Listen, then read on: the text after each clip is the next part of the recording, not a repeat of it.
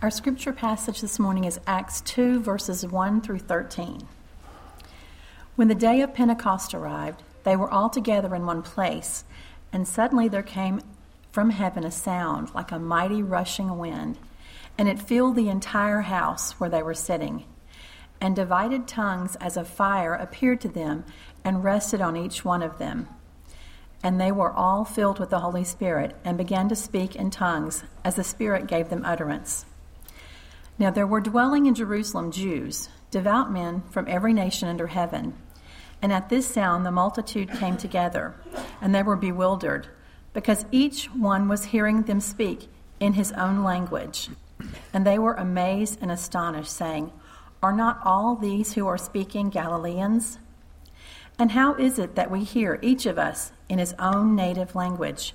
Parthians, Medes, Elamites, and the residents of Mesopotamia, Judea and Cappadocia, Pontus and Asia, Phrygia and Pamphylia, Egypt and the parts of Libya belonging to Cyrene, and visitors from Rome, both Jews and proselytes, Cretans and Arabians. We hear them telling in our own tongues the mighty works of God.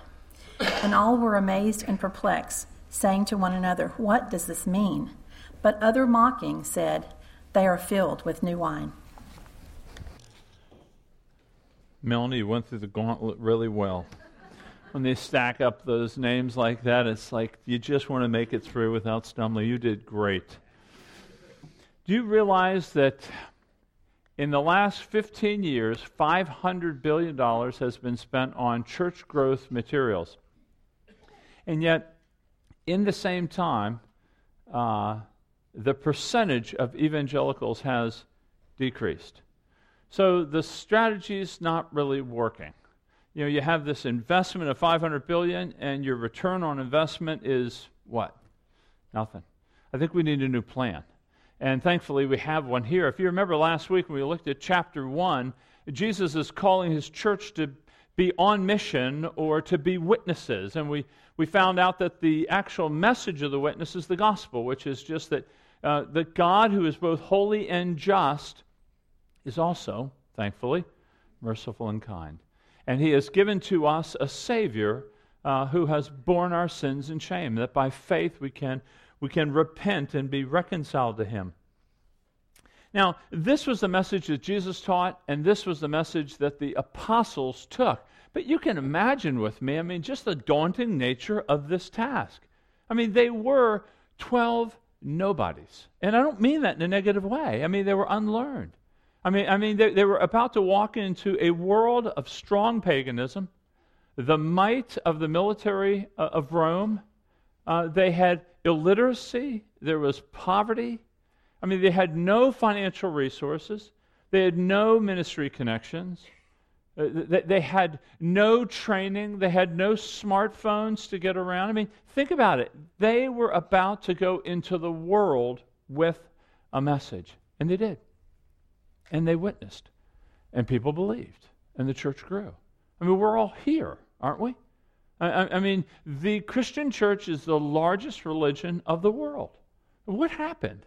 I mean, how, what changed that would bring, think about it, 12 men, 120 disciples in the upper room. And we are here 2,000 years later still talking about this. Well, of course, the answer is in chapter 2 of Acts. I mean, chapter 2, it, it explodes with excitement.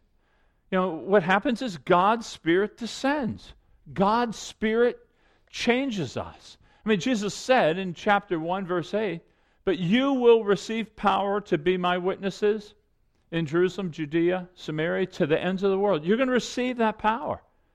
I mean, it happened. The promise was fulfilled, the promise was answered. If you think about it, you know, God's Spirit descended. In a way, like the Son, the Son descended, but He descended in the flesh to dwell among us. The Spirit descends in power to dwell within us. That's the change. This unrepeatable, unique event unleashed the church and it changed the world. So today I just want to talk briefly on the power to be a witness. And I'm so thankful that Steve is going to come and finish the second half on what it is to be a witness, but on the other side of the world. So we're called uh, to wait for the power of the Spirit, to be witnesses to the ends of the world, and we brought one back from the end of the world to share with us how the mission and the ministry is going in East Asia. But let me just draw out three simple points I think that you'll have from this text. Unfortunately, I made a promise that I would dive deeper into it last week, and I'm going to I'm going to just confess right now I will not be able to do that. But hopefully it will be clear, and we'll circle back with it at some point in time. But three things from this text is number one, I think the coming of God's Spirit inaugurates a new age. It inaugurates a new age. Look with me in verse 1, because you really have the timing of the event here. When he says, look at 1, he says, When the day of Pentecost arrived, they were all together in one place. 120 gathered in Jerusalem. But, but Luke wants us to know that when the day of Pentecost came, now, Pentecost, the word itself only means 50 or 50th. and, and it's really one of the big three feasts of Israel and it's celebrated 50 days after Passover. And on this feast, they would offer the first fruits of the coming harvest to God. In other words, because of the first fruits, we know that there's going to be a huge harvest. We're giving you the first fruits of that in thankfulness and joy. Now, the reason that God chose to bring the Spirit on Pentecost is because when Peter preaches, 3,000 souls are saved. 3,000 people are convicted of their sin. They repent and believe. It's as if it's the first fruits. It's the first fruits of a massive harvest that God is going to do in the world. So, do you see the parallel? Uh, that, that, that, the people were offering their first fruits to God, the, the gifts that God has given to them, and, and then we see the same thing on a spiritual level, where people now begin to enter the kingdom of God. God is saying, I will gather a huge harvest this is just the first fruits. But God also had the Spirit descend on Pentecost because Pentecost was also a day that they celebrated the giving of the law. Uh, that, that God gave the law to Israel on Mount Sinai. But remember this the law itself, remember, could never save. It reveals the glory of God. It reveals the nature of our sin. It reveals that we need a Savior, but it can't save. In contrast to that, the Spirit comes and the Spirit now will save. The Spirit now will regenerate and change people. You know, back in, back in 1919, if you're a student of U.S. history, you remember that they ratified the 18th Amendment, which was the prohibition of alcohol, the production, the consumption of it. And, and, their intention, of course, was, was to try to clean up the, just the societal issues that can come from alcoholism. It, it, was, it was with good intent, but you know what? It didn't work. It was called the Grand Experiment, but it failed people wanted alcohol. They went to speakeasies, they went to bootleggers, they went to places that produced it. Well, in 1933, the 21st Amendment repealed that 18th Amendment. Why? Well, laws can't change people. They constrain people, maybe, but they can't change people. The coming of the Spirit actually changes people. He takes out a heart of stone and he begins to change people. So we're in this new era. So when Pentecost came 2,000 years ago, this unique event was bringing about now what we call the age of the Spirit. Now the Spirit is going to move in a way that both convicts the world of sin and unrighteousness and draws people into the kingdom as one body. Now we're being drawn as one body. In other words, no longer will the people of God be marked by ethnicity, that I'm Jewish and I've been circumcised, but the people of God now are across cultures and languages and ethnicities. That the Spirit of God is gathering a people into Himself. The harvest is beginning, which was with Peter preaching. And it's been continuing of gathering a people into one. You know, a lot of scholars see here the, the, the interesting contrast between Pentecost and, if you remember in Genesis 10 and 11, the story of the Tower of Babel. So in Genesis chapter 10, you have the gathering of the nations, and you have a people assembling themselves together with one intent to build a tower to be like God, the same thing that Adam tried to do. And God brought judgment by confusing the languages, and he stopped the work. God stopped it. But we see God building a different work in this new era. He's now gathering the languages together. He's now bringing people together, one. Now we're no longer we're no longer kind of law centered or law directed, but it was one scholar said, we're now Christ centered and spirit directed. He's bringing together, He's unifying people now around the gospel through the Spirit of God. That marks the new era. We're now one in Christ. That's why Paul writes it's neither male nor female, slave nor free, Greek nor Jew. We're all one in Christ. He's not, he's not eliminating distinctions, he's just showing that our oneness now is in the gospel through Christ. So that's the new era that he has come to bring. That the Spirit is now doing a work, gathering people unto himself into one body through the gospel by the power of the Spirit. The second thing you see in this text is that the coming of the Spirit validates Christ at the right hand of God. He, he exalts Christ at the right hand of God. Look with me in verses 2, 3, and 4. In 2, 3, and 4, you see kind of what happened, right? It says, there suddenly. So God moves at his timing. We can't control. That's why we don't have revivals. We don't plan a revival that's going to take place in three weeks and God's Spirit's going to come. It says suddenly or unexpectedly, the word could be. God's Spirit moves in the way that He moves. And John says the same thing in chapter 3, uh, or Jesus says it, record it in John chapter 3, that the Spirit's like the wind. It comes, it blows. You don't know where it's going, you don't know where it's come from. Uh, God is sovereign over these things. But what we see in 2 and 4 is that suddenly, suddenly, there came from heaven. So Luke wants us to know that this event that he's about to record was a unique event that has come from a divine source. You have a sound like a rushing wind, you have these divided tongues as of fire, you have these strange utterances. What's happening here? Well, he's giving this verbal and this visual phenomena to show that now the Spirit has come and is filling these disciples. He's filling them, changing them. Well, what's the point? Well, we'll get to how it affects the disciples in just a moment. But I want you to know that the scriptures promise this would be the mark that Jesus has ascended and is now seated at the right hand of God. We're going to look next week at the sermon that Peter preached in chapter 2, and let me draw a line from it. He says these words. He says in um, Acts chapter 2,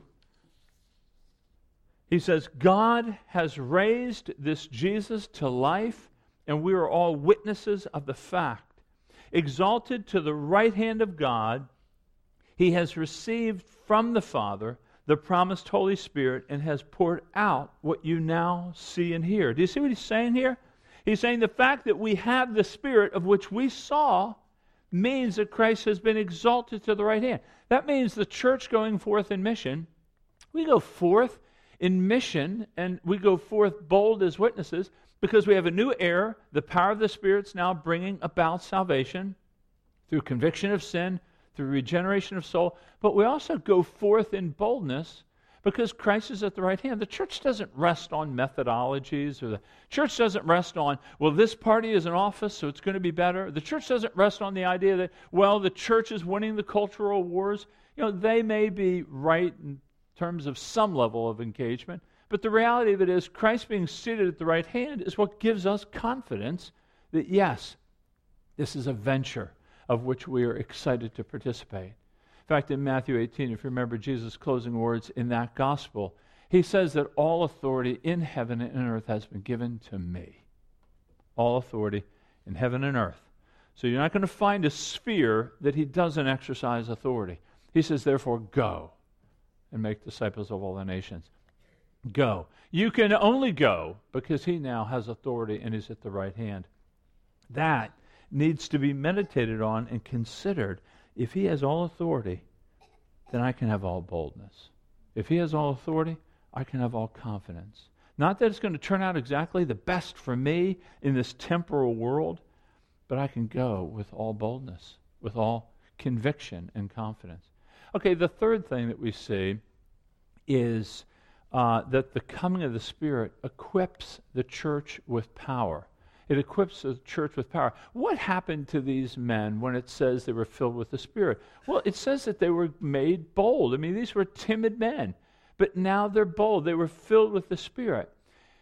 You notice that the evidence of the filling of the Spirit is that they spoke in other tongues. Now, let me try to wade into these waters quickly, try to get out before I lose a limb. But they spoke in tongues. Now, what does this mean? Well, I want to draw your mind back to chapter 1, verses 4 and 5, because in chapter 1, verses 4 and 5, let me read the verse. It says, And while staying with them, he ordered them not to depart Jerusalem, but to wait for the promise of the Father, when he said, You heard from me, for John baptized with water, you will be baptized with the Holy Spirit not many days from now. So you see in chapter 1, verses 4 and 5, that there is this idea of they're going to be baptized you see in verse 8 of the same chapter that they're going to receive power. And then you see in chapter 2, verse 4, that they were filled. So baptism and receiving and filling are all used synonymously, they're all used interchangeably. In other words, in this unique event, they were filled with the Spirit, they were baptized in the Spirit, and the evidence is in the tongues that they spoke. Now, for some of you, you've heard the idea of this prayer language. That is, a person has been gifted by the Spirit of God to speak in another type of language that's not really understandable even to the speaker of it. And perhaps if, if you believe that, most people find their support for that idea in 1 Corinthians 13 1. Paul calls these kind of angelic languages. Uh, they're not human languages, they're utterances of the Spirit in a tongue that is not understood by the speaker. That's not what's going on here. Uh, what's going on here is clearly they're speaking in known languages. We know that because in verse 5 it says they were bewildered, that these men were speaking in languages, their native tongue. So it would be like me right now moving right into Italian. And those who can only speak Italian would say, he's speaking it perfectly. In other words, there's a missional push here that God is giving the gift of tongues not to establish a person with a certain prayer language, but for the but teaching these apostles, the word's going to go out to the world. All languages are going to hear the gospel. And that's what you see happening here when they were hearing the mighty acts of God in their own language. You see that power not just in the tongues, but in the boldness. The evidence of the Spirit is in the boldness. Peter, remember, he was the zero that became a hero. Here's where he became a hero. He became a hero because he left the upper room and they went right into the temple, which was the direct threat of the, of the Jewish leadership, and he began to preach boldly about the greatness of Christ. And he preached to all the nations. Now, here's what I want you to see about equipping the church with power and what Jesus was trying to show us. It says, or Luke says, that devout men from every nation of the world, every nation. Now remember, the goal is to go into all the world. What's happening here is God, by giving them the power of the Spirit to preach to the nations, is showing them what will happen. God's Spirit gathered the nations to Peter so that he could preach to them. He's already showing what's going to happen.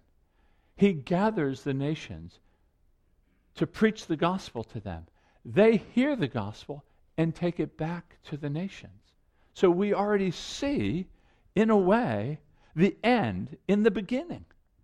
The Spirit gathering all the nations together to hear the gospel preached so they can take the message back to their own nation. So, so this is what this is the plan of God. This is the power of being a witness. He shows us right here in the idea that all the nations are here. Now, clearly, some were amazed, it says. Maybe they were of the 3,000. Uh, some mocked. They mocked. They, they attributed the power of God's Spirit and they gave it to the power of another spirit, wine. And, and it really does kind of show uh, that the disciples are walking into a sea of hostility. That you, you have a gospel, but you will be mocked, and, and, and it will be made fun of, and it will be rejected. But let me tell you, because Christ is at the right hand and the Spirit is now moving in this culture, in this world, it will go to the ends of the world. And so the takeaway, of course, regarding us is that we need to be filled with the Spirit in the same way. Now, let me explain that. You know, Jesus began ministry in Luke chapter 4, verse 1. It says, Jesus, full of the Holy Spirit, began to preach. So, so he was full of the Spirit. We're called to be full of the Spirit as well. Now, remember, in Acts chapter 2, this is a unique event. You know, the book of Acts is kind of funny. You, can't just automatically go to it and say, this is what we have to do because they did it. It's not prescriptive. Otherwise, you're going to read chapter 4 where everybody sold everything they had and gave it to the church. Anybody want to do that? You can line up right here. You know, oh, well, we, we, we don't want to follow that necessarily. So it's not immediately prescriptive, it's descriptive. It's describing what he did. Now, that doesn't mean that there aren't prescriptive things in the book of Acts, but basically in chapter 2, he's describing a unique event, a unique event that was uh, important as he initiates this new era. So, the Bible teaches uh, that baptism, now in Luke, baptism of the Spirit, filling of the Spirit are used interchangeably. When you read Paul's letters, they're not. They're different. Baptism of the Spirit occurs at conversion. And the filling of the Spirit is what we now do day after day. We're seeking to be filled with God's Spirit. So you see, for example, in Ephesians chapter 1, in verses 13 and 14, Paul writes, Having heard the word of truth, having believed the gospel of your salvation, you were sealed with the Spirit. So, so, there, it's having heard the word of salvation, you were sealed with the Spirit. But not just that in, in 1 Corinthians 12 3. He says this that no one can say Jesus is Lord except by the Spirit. So the Spirit is the one who regenerates us so that we can believe.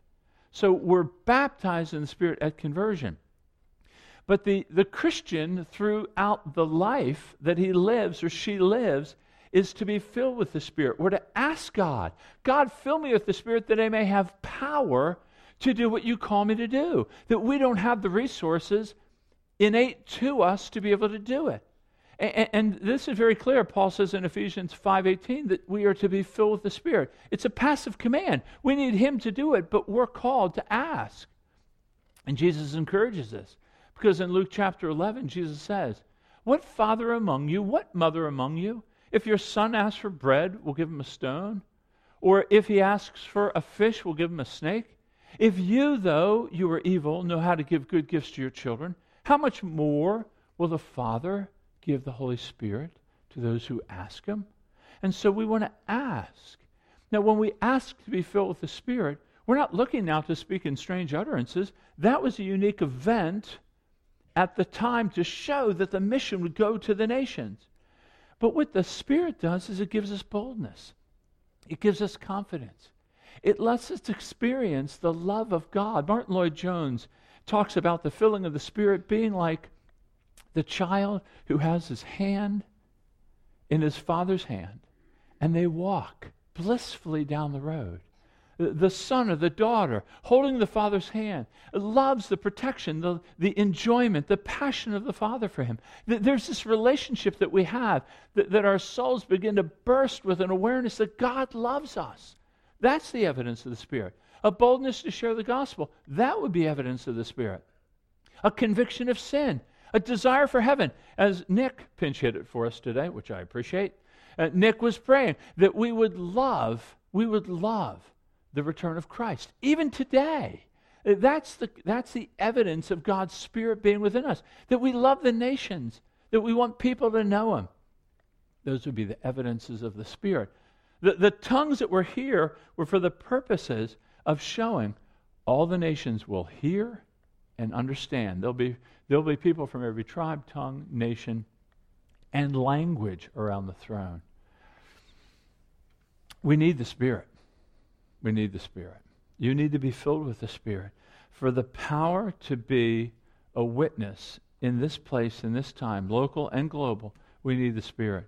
Now, let me just close with what John Stott wrote about this in his commentary. It's very helpful. He says, Without the Holy Spirit, Christian discipleship would be inconceivable, even impossible. There can be no life without the life giver, no understanding without the Spirit of truth, no fellowship without the unity of the Spirit no Christ likeness of character apart from his fruit, no effective witness without his power.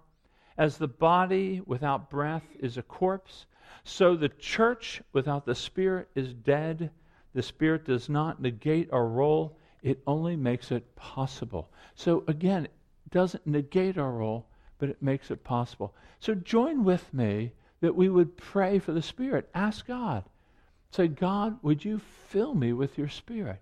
They may walk in the power that you so generously afford me. Now I'm going to ask Steve to come up, and he's going to share about being a witness in another part of the world. And then when he finishes, we'll pray together, and then we'll finish. Thank you.